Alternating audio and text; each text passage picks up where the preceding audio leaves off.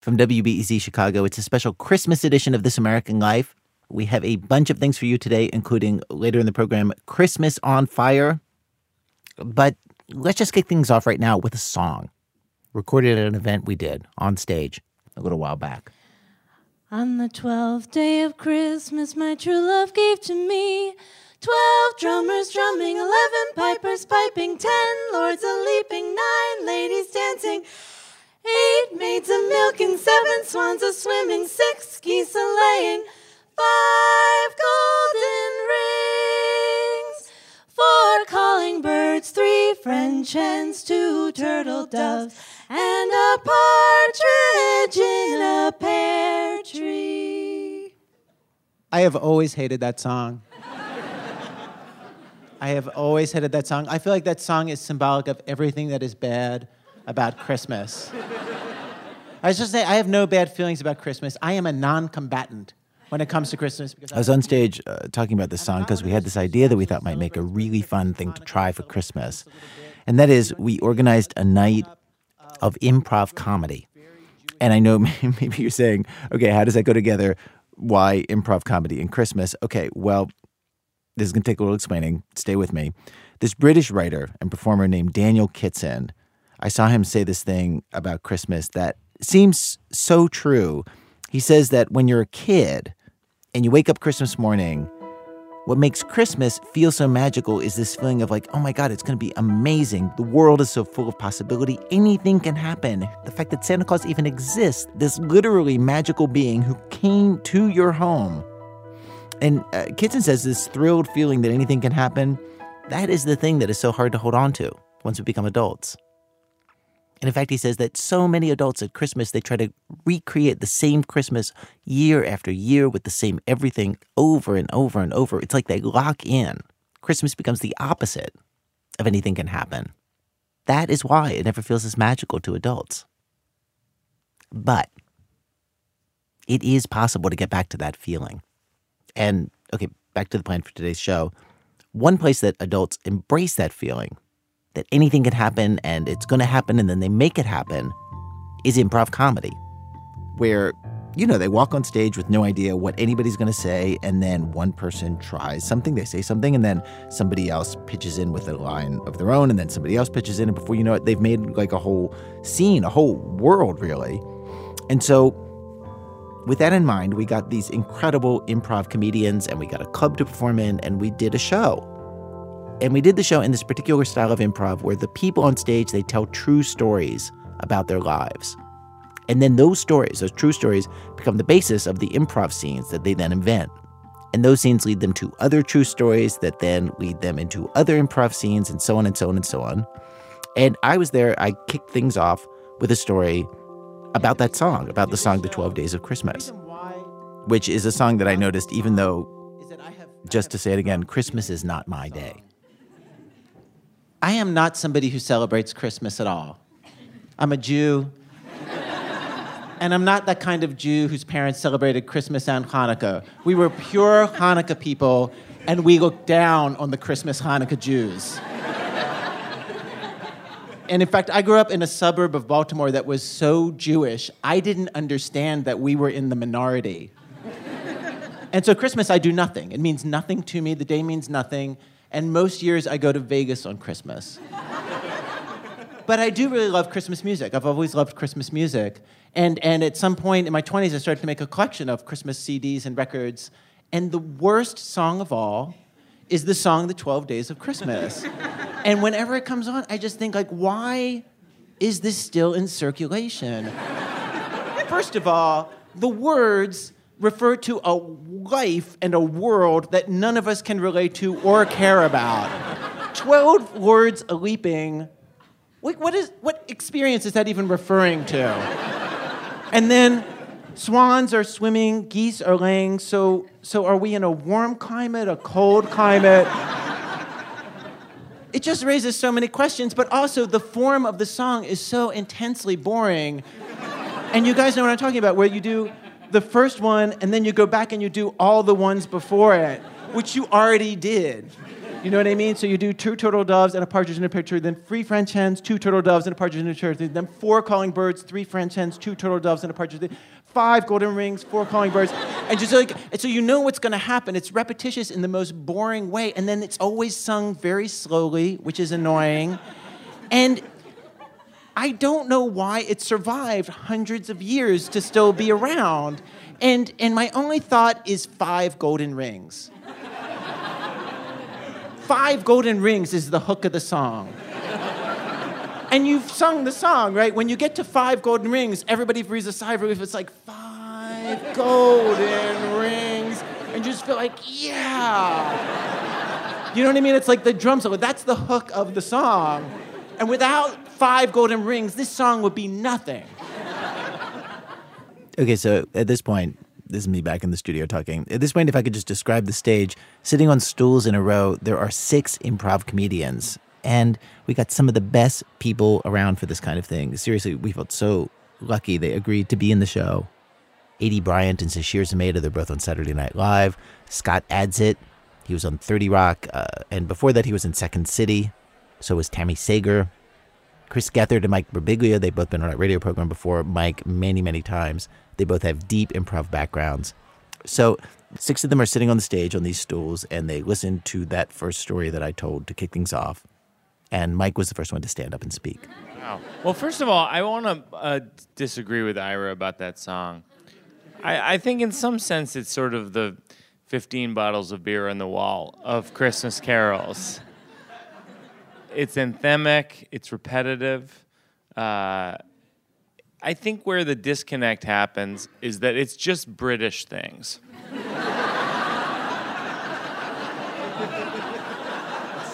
What uh, what kind of American things would you put in there? Like a bald eagle, a bald eagle bald in a in a what, oak tree. Yeah, bald eagle in a in an oak tree. Yeah, we just gotta de-British the whole thing. I think that's the problem. Lady Habasquire, Yes. we've been courting now for going on 10 months. And uh, Yes. I've been playing in my mind with what to get you for Christmas. Lord Mavermanch, I am sure that whatever you bring me on Christmas will bring me much. What? May I give it to you now? Oh, yes, but so soon before Christmas. I'm excited. I think I did well. All right. Here you are five golden rings.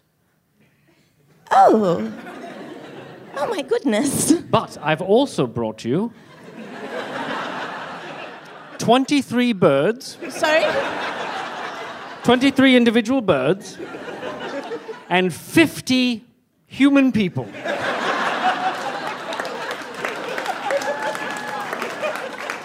Could you stay in a group, please? We are the Christmas prisons. Do you like it? I love it. Um, Lord Mavermunch, um, if we could just go back for a moment to the five golden rings. Ah, yes. Yes. Uh, so, two questions. Question number one What is the difference between a gold ring and a golden ring? Uh, Because one seems to imply that it merely has the color, yet none of the value.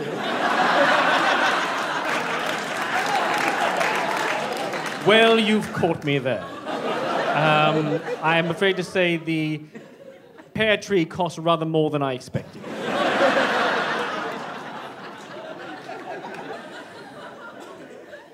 Lord Mavermunch, Lady Habasquire? do you remember when you first came courting? Oh, yes. My memory is intact. Was it? Because I distinctly remember telling you I don't like a turtle dove. I find roses played out. And, and quite frankly, uh, Lords of Leaping, I've seen enough. And yet, that's all you seem to have brought. Oh, come on. Oh, come on. Hey, we're so good. Watch this.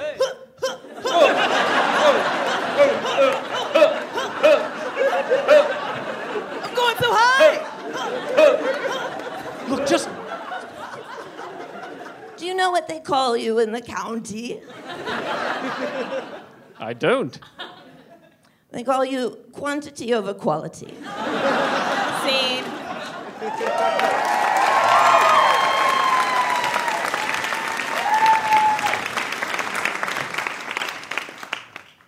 I'm if you guys actually have memories. Did any of you have to go caroling, or did you sing in? Um, Um, I am also super Jewish. I'm Israeli Jewish, so the level of uh, oh, you totally out Jew me. yeah, I. Uh, but I was in the Chicago Children's Choir, um, and it was a little kids choir. And the big thing that you do at Christmas is sing Christmas carols.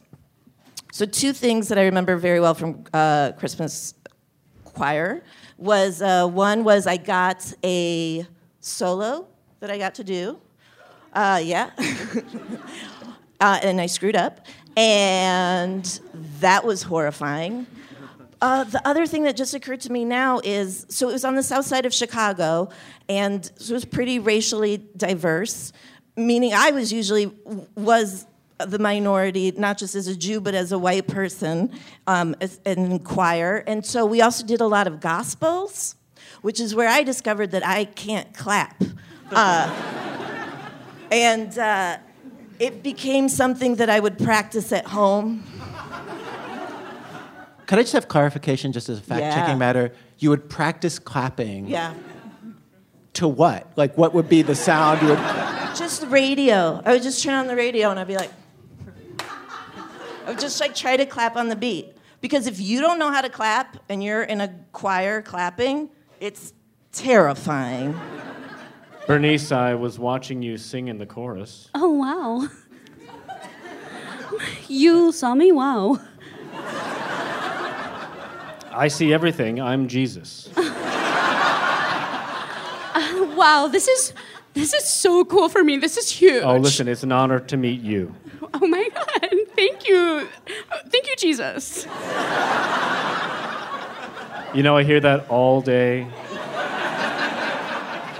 But it still means a lot when you say it. Oh.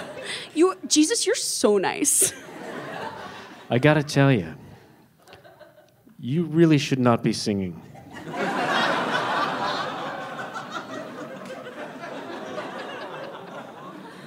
What do you mean? what do you mean by what you're saying? Well, I think, Oh, what do you mean? Bernice, I, Jesus, Bernice, I think you're answering your own question there. Um, uh, you know, I'm the Holy Spirit, and I just wanted to, just wanted to chime in. I think Bernice has a really nice voice. Uh, Dave, I told you not to come. all right. Well, maybe it's because I'm singing like um, gorgeous God songs. Maybe you want more of like a pop hit or something. No, what I'm saying is that you are singing from your heart, but your heart is not good enough.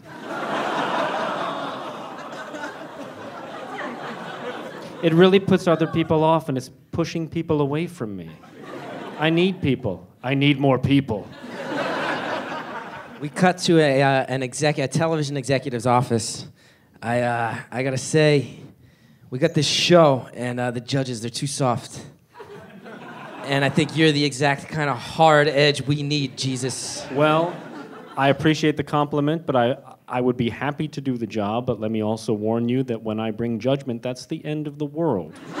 Listen, that's the kind of ratings bonanza I've been looking for, okay? I'm in. CeeLo, Aguilera, uh, they softball it. They feel Adam Levine. They all feel bad. Nobody gives an honest opinion. I need somebody who's gonna be harsh. I need somebody who's gonna be brutal. Who's gonna uh, say this is exactly how I see it. Don't talk to me about Adam Levine, man. What do I got to do to get you on my network? I know money means nothing to you. You're omnipotent. You know everything. You have access to everything. What do I got to do to get you on my airwaves? I want you to live your life as I would live mine. Scene. My Jewish brothers, welcome. Uh, I call this meeting. You so call this could- minyan. Thank you There's for. ten of us, I gotta say. There's ten of us. Thank you for the correction, Jacob. Uh, I call this minyan uh, to discuss our grievances with Christmas as a holiday. I know it's not our holiday, but I know that I have some concerns. Brother Abraham, I think you should adjust your level of Jewy. It's a little high. Oh, here it is. It's, it's on my anklet here. It's. There we are. Oh, well. Well, I don't like it. Okay, this is Ira in the studio. I'm just going to stop the tape for a second, uh, just to make perfectly clear what's happening on stage right now. Okay, so the first comedian in the scene, Mike Birbiglia, he had some trouble with his Jewish accent, as you heard, and he was teased about it. And then another comedian, Aidy Bryant, entered the scene, and she has so much trouble coming up with a Jewish accent that at some point that just becomes what the scene is about: is her discomfort at this awful accent. And the other performer is kind of egging her on and also ribbing her about it very affectionately.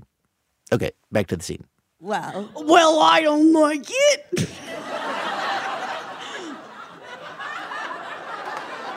I don't like the holiday one bit. I want to uh, welcome our brother from the Italian branch of Judaism. Hey,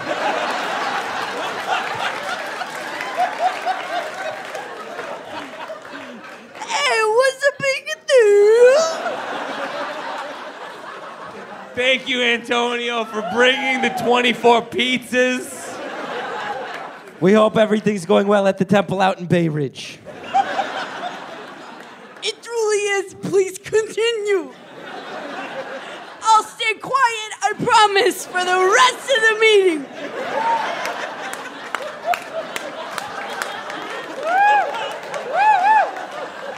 Antonio, Antonio, you are got you- you're getting sweat everywhere. Eh, my favorite thing about being Jewish is, of course, the sweet lasagna.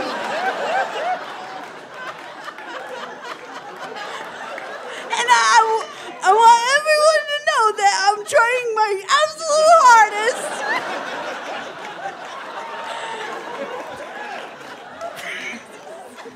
I feel we must move on. See.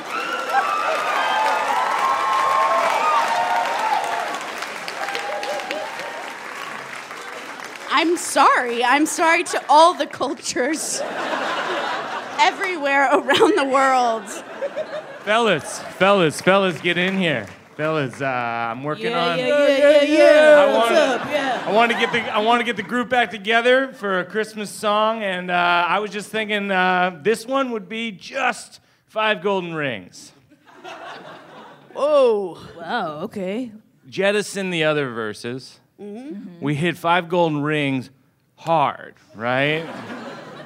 we will circle back. You could do some scatting. Oh my. Well, I'm in. If, You- if you're gonna finally let me do it, then doobity dap dap, yeah. I just think I just think we all need to accept the truth, which is uh, nobody likes the other verse. I don't know, George. I feel like a lot of people are gonna miss like calling birds. Yeah, or at least the nine ladies dancing. A bibbidi beep badawa. Scene.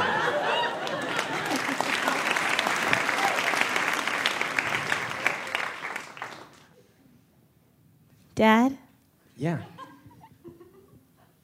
I want to feed the geese. Okay, uh, we can do that. I just wanna, just wanna make sure you know they're an extremely vicious animal. Dad, no, I've seen geese before. They're like really cute. And Okay. You know I'm a big believer in letting you learn your lessons. Here, uh, you always say that before I, like something really bad happens. I mean, I, tr- I just tried to warn you. They can be a really aggressive animal. Okay, But sure, yeah, give me the bread. yeah. Okay. Go for broke. Just remember what I told you. All right, come here, little goosey. Oh. okay. Oh, you are really beautiful. Oh my gosh. I'm sorry, I don't usually say that, but you are really gorgeous. Thanks. I mean, you're the kind of person that a goose would give up his whole life for. I mean, I could take you places. I'm, I'm going way too fast, I'm sorry. But you, you're turning me around.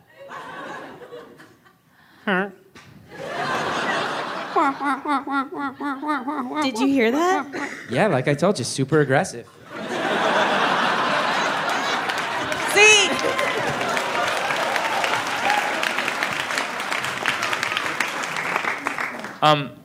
Uh, did you guys have this as as a kid where the joy of Christmas when I look back on it I think has a lot to do with no school. Oh, yes. Just this idea of wait, there's a there's a week where there's no school? It's so different when you don't celebrate Christmas.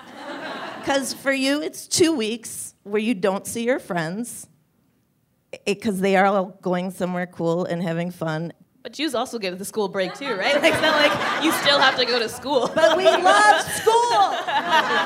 Children, gather around. We have a class-wide announcement. All right. The Jews This is never good. Scene! Um, I was, I was, I was just gonna tell a quick story. I'm gonna listen. Great. Well, I feel like we keep talking about like, uh, especially people who were like always um, experiencing like a Jewish cr- uh, Christmas experience, but I was the exact opposite. Where like until I was 13 years old, I did not know Jewish people existed. Maybe. And I loved Christmas so much that I would get up at like three in the morning to try and look at my presents. And um, I just always felt like such simple things would give me such overwhelming joy that I, I, I wish I could have that now. Like one Christmas morning, I was in my little Christmas gown and I like crept down, and there was a giant stuffed animal, Saint Bernard which is not like a bike that you can ride or something that you can do with. It's just to sit there and you're to look at it and love it. And as soon as I saw it, I was so happy. I, I, I could not believe my eyes. I fell to my knees and I my pants. I just like upon the sight of this Saint Bernard, I just was like, thank you! And I fell to my knees and just blasted right into my pants. So I had to like creep into my parents' room and say like, "Good morning, mom. Merry Christmas. Um, I've soiled myself, and I need your help." Can I ask uh, the other uh, improv stars on stage, like, did, did you have moments like that of like such incredible joy at, at Christmas? Like, not not that would take your body to that length, but but you know what I mean? Like like moments of just like pure, pure joy in that way that I think we rarely have as adults. You have When when I was a kid, um, my sister and I would uh, would get up really early and, and stand at the top of the stairs because we knew we, were, we weren't allowed to go downstairs. And my dad had this tradition. He we would have to wait for him to. I mean, we we would just shake with anticipation at the top of the stairs, and. Uh, and wait and wait and, and bother them, my, my parents, to get out of bed, and we'd pull them out of bed, and they would take their sweet time putting on their clothes and getting their shaving, just just to torture us because they knew we were at the top of the stairs. And my dad would go downstairs first, and he'd say, "Let's see if Santa came." Like he- he'd look around the hallway and say, "I don't see any evidence that he'd been here." And we'd walk into the dining room, and, he, and we'd he'd disappear, and we'd hear him go, "Well, mm, no, nothing in here." And we're up there going like, "It's the dining room. There's nothing in the dining room." Goes into the, this kind of side little sitting room, and um, same thing. He disappears. He does the same shtick of of "Mm, not nothing in here, and then he'd say, inevitably, he'd say, "I don't know if he came." the first couple years we were really nervous that maybe Santa did not come. but then, you know, after three or four years of this, we were like, of course he came. There's everything's in the, the go to the family room. Go to the fam where the tree is, where the fireplace is. Santa's not gonna come down and then cart everything into the dining room. Dad, you idiot! Go to the family room! Family room. Family room. Go to the. Uh. Nothing in here. Oh my God, Dad, I wouldn't kill you! Please let us down the stairs! Maybe I'll go look up in the attic. What's wrong with you? What's wrong with you? It's not gonna be in the attic. Oh, guys, your dad's having fun. Come on. Point your stupid, freshly shaven face towards the family room. I want to talk to you guys about your dad. Okay. He has Alzheimer's. What?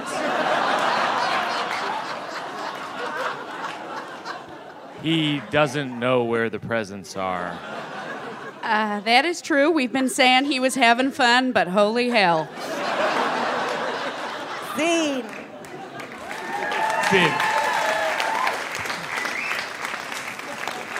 Ho, ho, ho, come in here, elves. Okay, Santa Claus. Ho, ho, ho. Merry Christmas. Thank you again. I want to tell you something I've never told you about Christmas. Santa, we've been working for you for 472 years. You're gonna have to dig deep in that bag.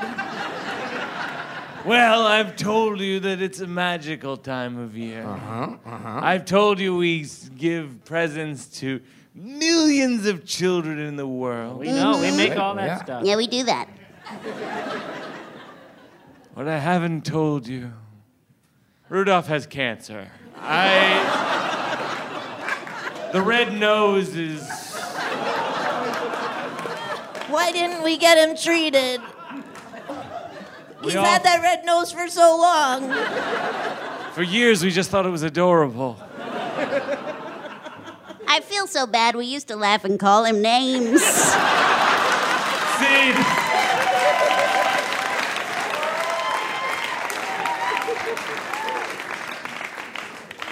I have a question. I wonder what you guys think of this, and I think this makes me sound like a bad person. Do you feel like Christmas loses a lot of the joy when you hit an age where you have to start buying presents for other people? I have not hit that age. Really? A, a thousand percent. Yes. I feel like it like takes all. It, it's like a fun magic thing, and then when you actually have to give back to other people, it becomes. I think that's such absolutely true. a drag. Yeah. Such a drag. Your parents didn't make you give presents to your siblings? to my sibling, yeah, I had one brother. Our elementary school rent. Did you guys have this? Your elementary, our elementary school had a thing that was just bad presents. it's like cheap bread. You'd go into the gym and be like, "Oh, you can buy like your dad a little screwdriver set, or you can buy your mom a plastic ring." It was all the same stuff. So every year, my brother was just an interchangeable like. I got you the neon fly swatter. Great. I got you the slap bracelet. You know, and our mom would give us the money anyway. I, I th- this is gonna might sound cynical. My wife and I, um, we don't give each other Christmas presents um, because neither of us believe in holidays. You don't believe in them. Well, They're out there. Like they're they exist. no, Like, we. Every Fourth of July, do you think a war is breaking out?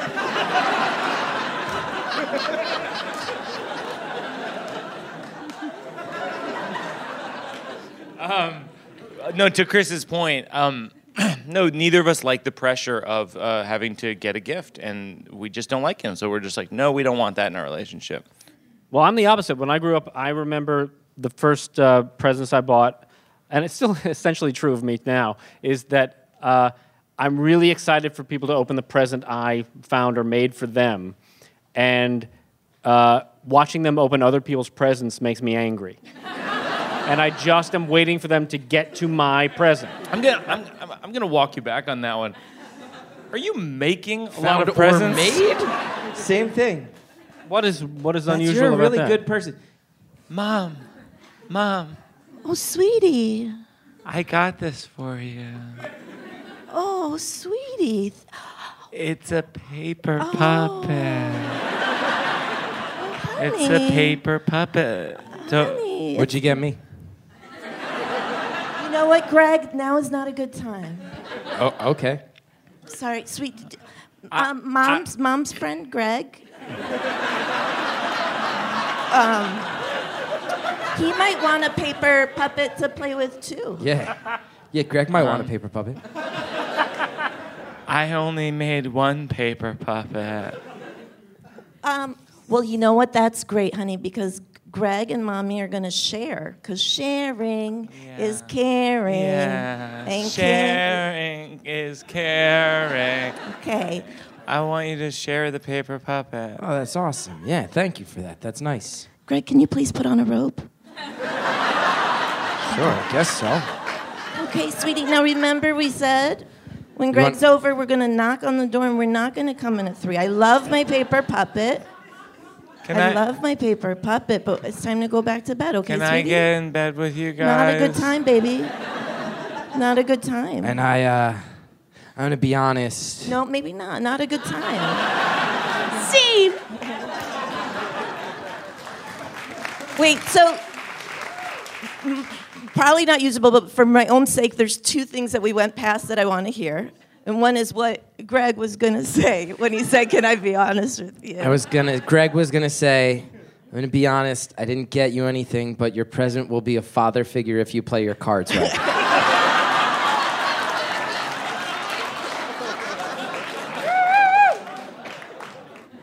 Um, I, you know what? I like had. Uh, there was no like religious factor in my Christmas experience, but it was all about like creating your own magic. I feel like like we had this family tradition where Christmas Eve everyone had to do one trick. Which could be of any sort, and then if you you did your trick, you got to open one present before you went to bed. And now you're a professional performer. But you know what? Like, all the tricks, like, I mean, it was all kinds of things. Like, I remember one year my aunt and uncle timed like a nostril flashlight dance to dueling banjos. And, like, there was. Welcome to the Bryant Family Talent Show. Um, does anyone want to start? Um, I think, Jeff, we've got a real great lineup. Oh, we got a We're great really lineup. We got a excited. Great, Really big, big, excited. big, big, big, big lineup this year. Um, but I have to say, I've been hearing whisperings from Samantha that she's got a real great talent coming up. It's not ready. Oh. It's not ready. It's not ready. Okay, Just okay, stop. sweetie. Stop. Okay, Stop. okay, Okay. sweetie. It's Okay. okay. It's okay, sweetie. All right, we'll just do some banter. We'll do some banter Or, to or we cover could ask Michael if he's ready. Yeah. yeah, I'm ready. I've been ready for this all year. Okay. I've been waiting for this opportunity all year. Michael, I'm going to remind you of the ages of everybody in the family. Okay. Okay. All right. So Yeah, I'll remind you of my age. I'm 16 and I'm finally seeing the world for what it is, man. finally seeing the world for what it is. I'm 16, Okay, Michael. man. Michael, okay, Michael. Michael, Okay, Uh-huh. Michael. Calm Michael, down. Michael, Yeah. down. Michael, Okay. Michael, Calm down, calm Michael, down. I'm relax. calm. I'm calm. Calm. Who's? I'm calm. Calm I'm calm. Uncurl um, Who's your yelling? fists. Who's yelling? Uncurl your That's fists. just how my hands are Hey, comfy. hey.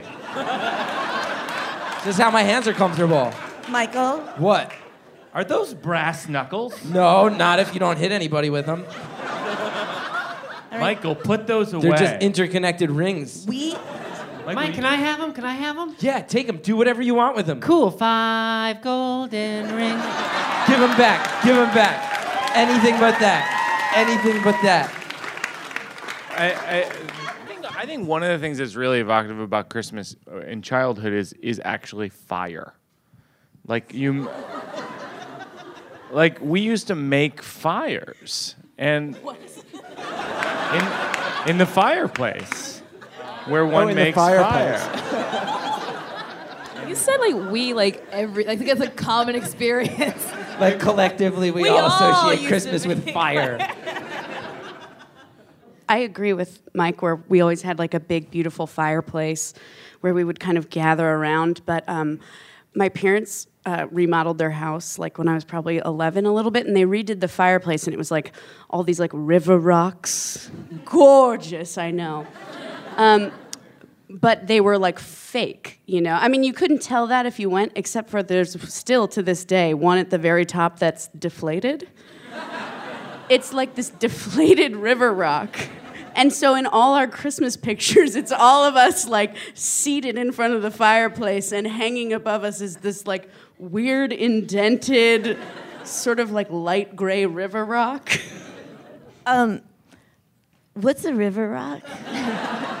Oh, well, I'm sorry. I was born and raised in the desert, so we're always searching for rivers. Um, no, it's just they're like just like rounded rocks.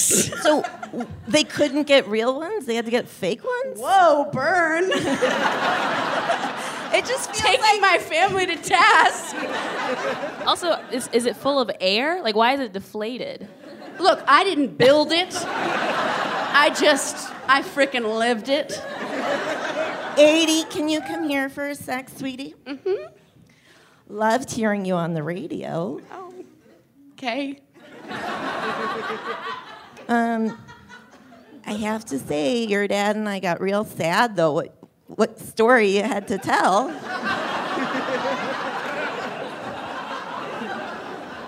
Um, I guess I, I don't know. They chose that one. I did a ton of other nice stories. Did you talk about what happened when we gave you a four foot St. Bernard stuffed toy? I'm gonna stop this scene. Really? Why? Why? You don't want to hear our opinions on how your, your, your hip, tight pants friends don't like our rocks? Your hip, your hip friends with their tight pants? They act like they don't know what a rock is. They act like they don't know what a rock is. Oh, because you say river, you don't know it's just a rock? Hey, uh, I heard your daughter on the radio. Yeah. Uh, Mhm. We're avid. Teresa and I are avid listeners Yeah. to the public radio station here in Arizona. And it was Wow. very disappointing to hear that your family uh, is, um, is, a, is an embarrassing family.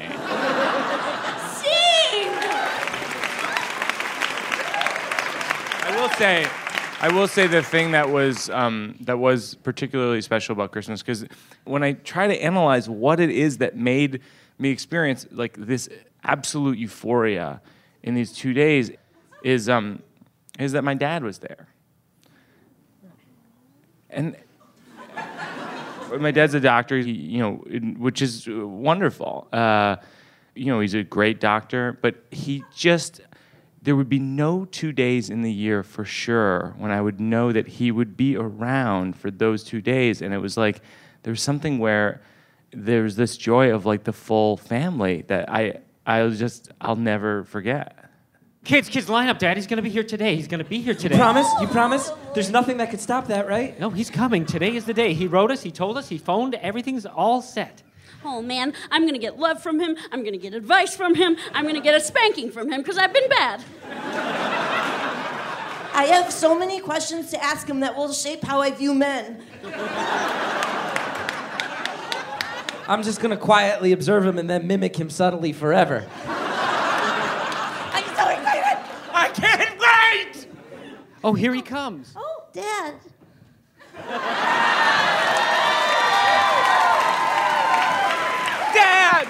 Kids. Tami, Aidy, what's your name? Uh, Sasheer, something with an S. It's Samantha. I'm your wife. Dad, Dad, look at my wards. Very nice. Dad, spank me. I stole two years ago. I just don't see why we have to go crazy like this. I don't see why we all have to go so crazy. Because we miss you. You're never around. Dad, if I got all A's, would you be around more? I've been throwing up, Dad. Dad, Don't they I- look good though? Don't they look good? They look all clean and they, they look they, they, they, their posture's very good and just like you like it, just like you like it. Dad, I, I appreciate that you work for Federal Express and that you guys will deliver packages 24 hours a day, seven days a week, 365 days a year. Plus, you were on that island for a couple of years. But you're just never around for us. We just want to hug you for an hour. Oh my God! Don't don't say that out loud. Don't. I just his- think that that uh, you you just need to understand that I, that I, that I love you all, but I'm just very busy, just very very busy Oh, maybe you could just let him, let him hug you, please. No, it's okay, Mom. Dad's too busy for a hug.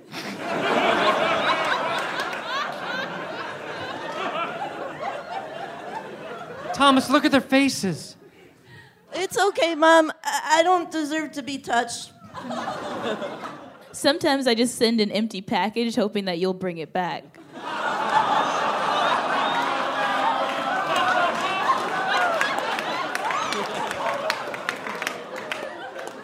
Dad, I just want you to know I can sense the emotional distance you're keeping, and someday I plan on replicating and furthering it. All right, all right. I'll, I'll see you all next year. Oh Dad, oh, There he goes. you know what I just noticed, Dad? It's like you're inverse Santa Claus. Like Santa Claus brings kids packages one day a year, and then you never see him again, and we only see you today, and then you bring people packages every other day. And we watch as the dad gets into his FedEx truck and he drives off into the distance.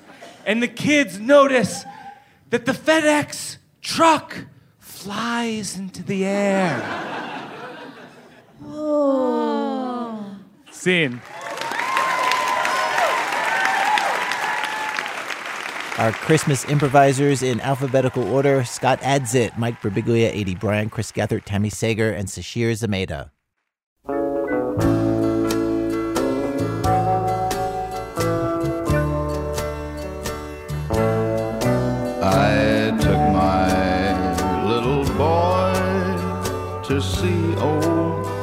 Santa Claus. And when Santa asked him what he wanted for Christmas, I heard him reply, I want Daddy home for Christmas Day. Cause he drives a truck and he's always gone. And mom cries a lot when he's not home for Christmas. So could you please ask my dad to stay home? Coming up, normally responsible adults doing stuff that is wrong, just wrong, for Christmas. That's in a minute from Chicago Public Radio when our program continues. This is American Life. I'm Glass. Each week on our program, of course, we choose a theme, bring you different kinds of stories on that theme. Today's program, Say Yes to Christmas. Stories where people embrace possibility, try something different, because that is how you get back to the feeling of wonder that children have at Christmas when everything is so new. We have arrived at Act Two of our program. Act Two Oily Potter and the Gobble of Fire.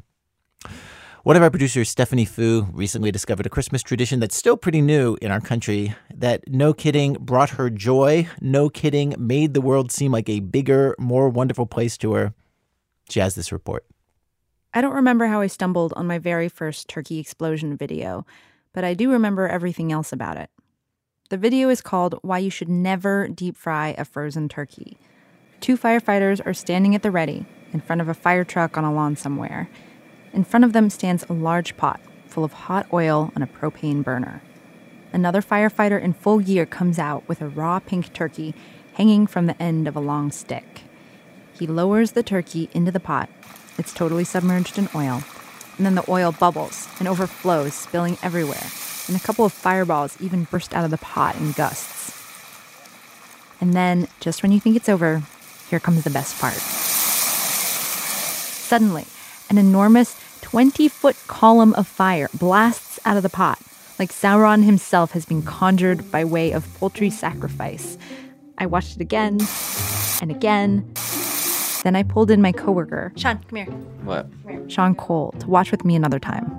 Oh my god. Oh, wow. that was great. It's just so pleasurable. I saw in the Up Next column on YouTube that there were more videos like this turkey fryer fire safety PSAs put out by fire departments across the country. We stopped counting at 150 videos. They come from Tucson to Pensacola to Danville, California, all made to demonstrate the dangers of deep frying. A lot of the videos were clearly done as segments for local TV stations, but some departments employ different theatrical methods to amp up the drama in the PSAs. Some use slow mo. Some play epic music. as you watch close ups of the pot of oil. Some spray water in the pot. Obviously, something you should never do with a grease fire, as it doubles the size of the flames. William Shatner even stars in one video titled Eat, Fry, Love, created by State Farm. In it, he's playing the inept chef. I want a moister, tastier turkey. I want a deep fried turkey. And there's a dubstep remix. I want a deep fried turkey. I want a moister, tastier turkey. I want a deep fried turkey. Amazingly, this was also released by State Farm. There's a hunger. I was young, Eric. Blinded by my hunger, I ignored safety. I want a deep fried turkey. I want a moister, tastier turkey. Then there are the Jackass videos. Oh my God. Where regular people without safety gear lower turkeys into deep fryers, sometimes from alarming heights underneath trees and basketball hoops. Of course, there's a subgenre here of people who actually wind up catching their decks on fire and fly into a panic. Just saying, your average turkey fryer incident injures four people. Four. Because it's a spectator sport. Which is why fire departments do these videos every year. But after my seventh time watching Why You Should Never Deep Fry a Turkey, it occurred to me that there's another reason why they do them. I noticed one of the firefighters standing in the back. He was barely suppressing a grin. I zoomed in on him, watched it again. Definitely a grin. So I called him to ask about it. His name is Lieutenant Daniel Ackerman of the Escambia County Fire Rescue. Definitely one of the highlights of being in the, the office. When you actually drop that turkey, you're not 100% sure how it's going to come out. Here are some of the guys from the Fargo Fire Department. They have one of my favorite videos. Hi! Hello. Do all of you guys like setting turkeys on fire? yeah, you're doing the opposite of what you're supposed to be doing. You're supposed to be putting out fire, but you get to start one. Yeah, it's fun. What's your favorite part about the flaming turkey tradition? Making as big a fireball as you can. Oh yeah. And they're good at it. Fargo's fireball is two stories tall. Your explosion is huge. Yeah. What is happening where you are able to get it to be so big? Sure. Well, we're not following any of the safety recommendations um, to get it to be that dramatic to show people absolute worst case what can happen. Did you guys practice? Yeah. Yep. We did find out through practice that the more oil we put in the pot by filling it to the top made the the fireball as big as possible. Quick science lesson. These frozen turkeys are filled with ice. Ice, of course, is water, and water does not mix with oil. So when the turkeys hit the oil, that ice turns to water, turns to steam, which pushes the oil out of the pot. And when that hits the flame underneath, boom. So your basic turkey frying don'ts are as follows. One, don't put in a frozen turkey. You should thaw your turkey 24 hours for every five pounds. That's three whole days for a 15 pounder. Two, don't put in a wet turkey or a too big turkey. Three, don't overfill the pot with oil or overheat the oil. Four, do not do this inside. And lastly, most fire departments would tell you the most important don't is just please don't deep fry a turkey at all. Fargo double did all the don'ts. Like while some firefighters heat their demonstration pots to 350, Fargo took theirs to 700.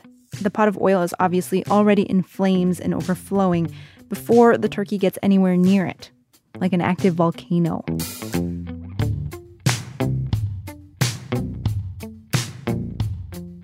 I managed to find the first turkey fire video from 2002. It's called Turkey Fryer Your Dinner or Your Life. It's hosted by this earnest guy in a hard hat named John Drengenberg, who is not in it for the fun, the fame, or the fireballs. I asked him, is he proud of being the originator of this new holiday tradition, the turkey explosion video?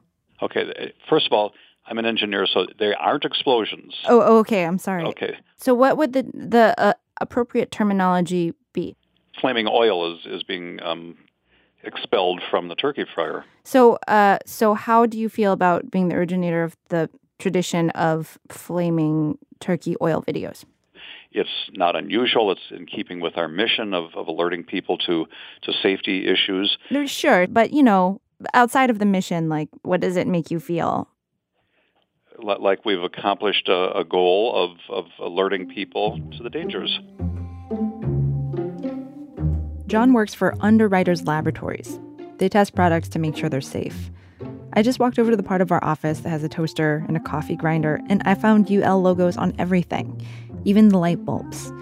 And so when John started testing turkey deep fryers at UL in 2002, he found them so egregiously dangerous and prone to failure that they put out a press release calling for stronger turkey fryer guidelines. And because most people don't read press releases, he figured they had to make a PSA informing people about those dangers too.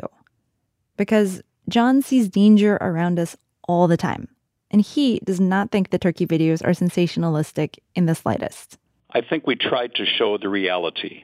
Even if you're using it correctly and a dog runs by it or it could bump into the stand and knock the tur- turkey fryer down, which would cause uh, some very serious burns on a, on a pet as well as a child. Do your friends and family ever, uh, are you like calling them out and being like, please don't do that? And are they like, oh, come on, just chill out about it, it's fine? Well, the fact is, they call me Mr. Safety, and I've actually cut a cord off my mother-in-law's fan because it was so, the cord was all ratty and, you know, it was cracked. The insulation was cracked, and there was bare wire on it. And I said, you can't plug this fan in. And she said, well, I'm, I, I need it. It keeps me cool. And I said, it's, it's not good for you. So I, I unplugged it myself, and I cut the cord off. So she, Why didn't you I just take the fan? well, I could have done that. So you're a bit of a worrier. Well, I've got a bit of experience in, in the field of, of uh, product safety.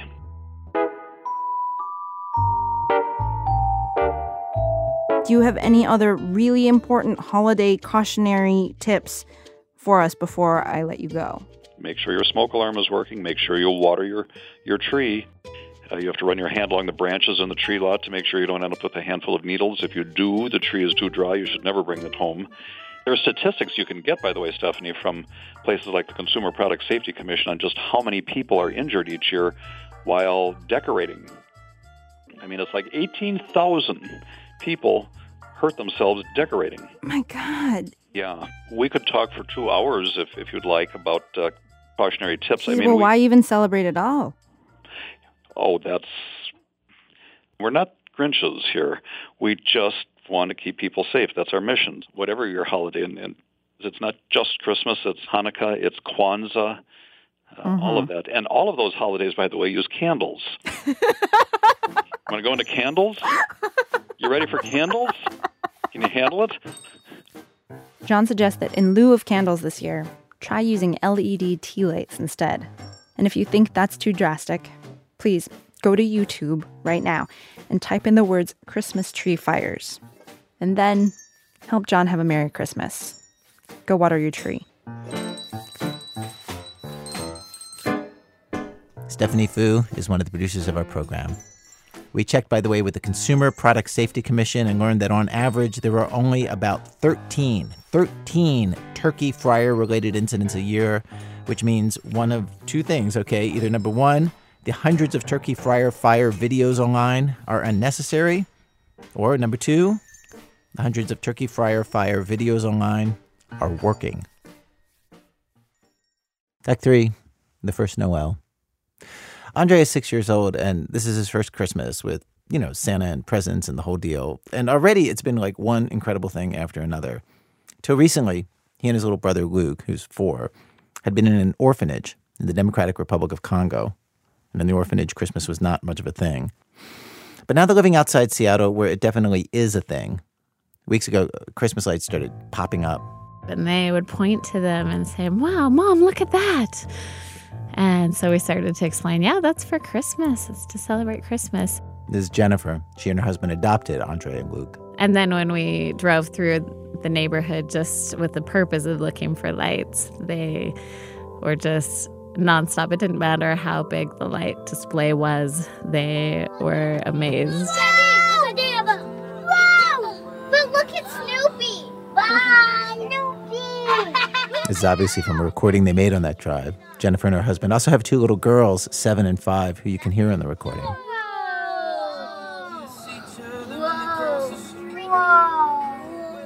And no one wanted to go home. They just couldn't get enough of it. It's been kind of a crash course since the boys arrived in the States. They just got here this November. They'd heard some Christmas basics before. This adoption process has taken three years, and Jennifer lived with the boys in Kinshasa for most of this year. And she talked about Christmas a little bit with the boys. But, you know, if you think about it, it is a lot to cover. With her girls, you know, from the time that they could speak, they were basically living in a world with Christmas and Santa and all that. But with the boys, it must have been strange for you you really have to like start at the beginning and walk through like a lot of stuff and it's like Right. there's reindeer and there's like there's a there's really like a kind of a lot to explain right Right. Yeah. Yeah. we had to hit a lot of basics. Who is Rudolph? Who is even Santa? I mean, the fact that we had a Christmas tree in our house. Well, and and even though we went to pick out a Christmas tree and then tied this tree onto our car, you know, the little things that we just do every year, so we don't really think about it as strange. But when you're a kid and you see a tree tied to a car, or you're tying it to your own car, he'd be like, "Why? What are they doing to the tree? Why are they putting it on the roof?" and we opened up the the sunroof while he was in there, just the window part, so he could see it, and he just stared at it in awe. one of the recordings you made is of i guess andre saying over and over are you kidding me guys are you kidding me guys are you kidding me guys what's that about Yeah, he kept opening new ornaments and seeing a new ornament. He's we have a tradition in our family that we hang up a ornament with a picture of each child each year. So he he they were both really excited to see their own faces on ornaments as they hung them up. So Are you kidding me, guys? Are you kidding me, guys? Are you kidding me, guys? Are you kidding me, Gabby? because English is so new. So um, he usually uses that when he sees something that he really likes. growing up in the orphanage not only did they not have ornaments and trees and santa they didn't get presents not for christmas not for birthdays Yeah, you know, they didn't really have belongings before. Everything was shared at the orphanage. Neither of them ever asked anybody for a gift or picked out a present to give to somebody. That's all new. Of course, Christmas is just one of the new things that they're experiencing in their new lives in this country. The orphanage that they lived in was on the outskirts of Kinshasa and didn't have electricity or running water. Even going to a store was a new experience for the boys when they joined Jennifer's family. Everything's amazing right now. So it's not hard to believe that Santa comes and brings you gifts. That's just one of the many things. Compared with the incredibleness of, you know, living in a house with water that comes out of faucets and a playroom and a family, Santa Claus, the idea of Santa Claus, that's just really just like one more thing on the list, right? A guy flies in with a sleigh in the middle of the night with a bag of presents. Why not? It's all kind of amazing if we just let ourselves see it that way.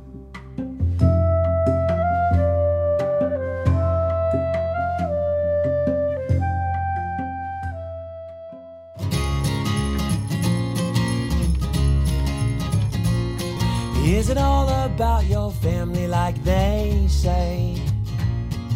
Letting go your worries for a day. Is it a star on a tree or a present in a bow? I don't know. Is there any bell that still rings true? Tell me what is Christmas to you? Our program was produced today by Jonathan Menjivar with Zoe Chase, Sean Cole, Neil Drumming, Stephanie Fu, Hannah Jaffe Walt, Miki Meek, Robyn Semien, and Alissa Shipp, and Nancy Updike.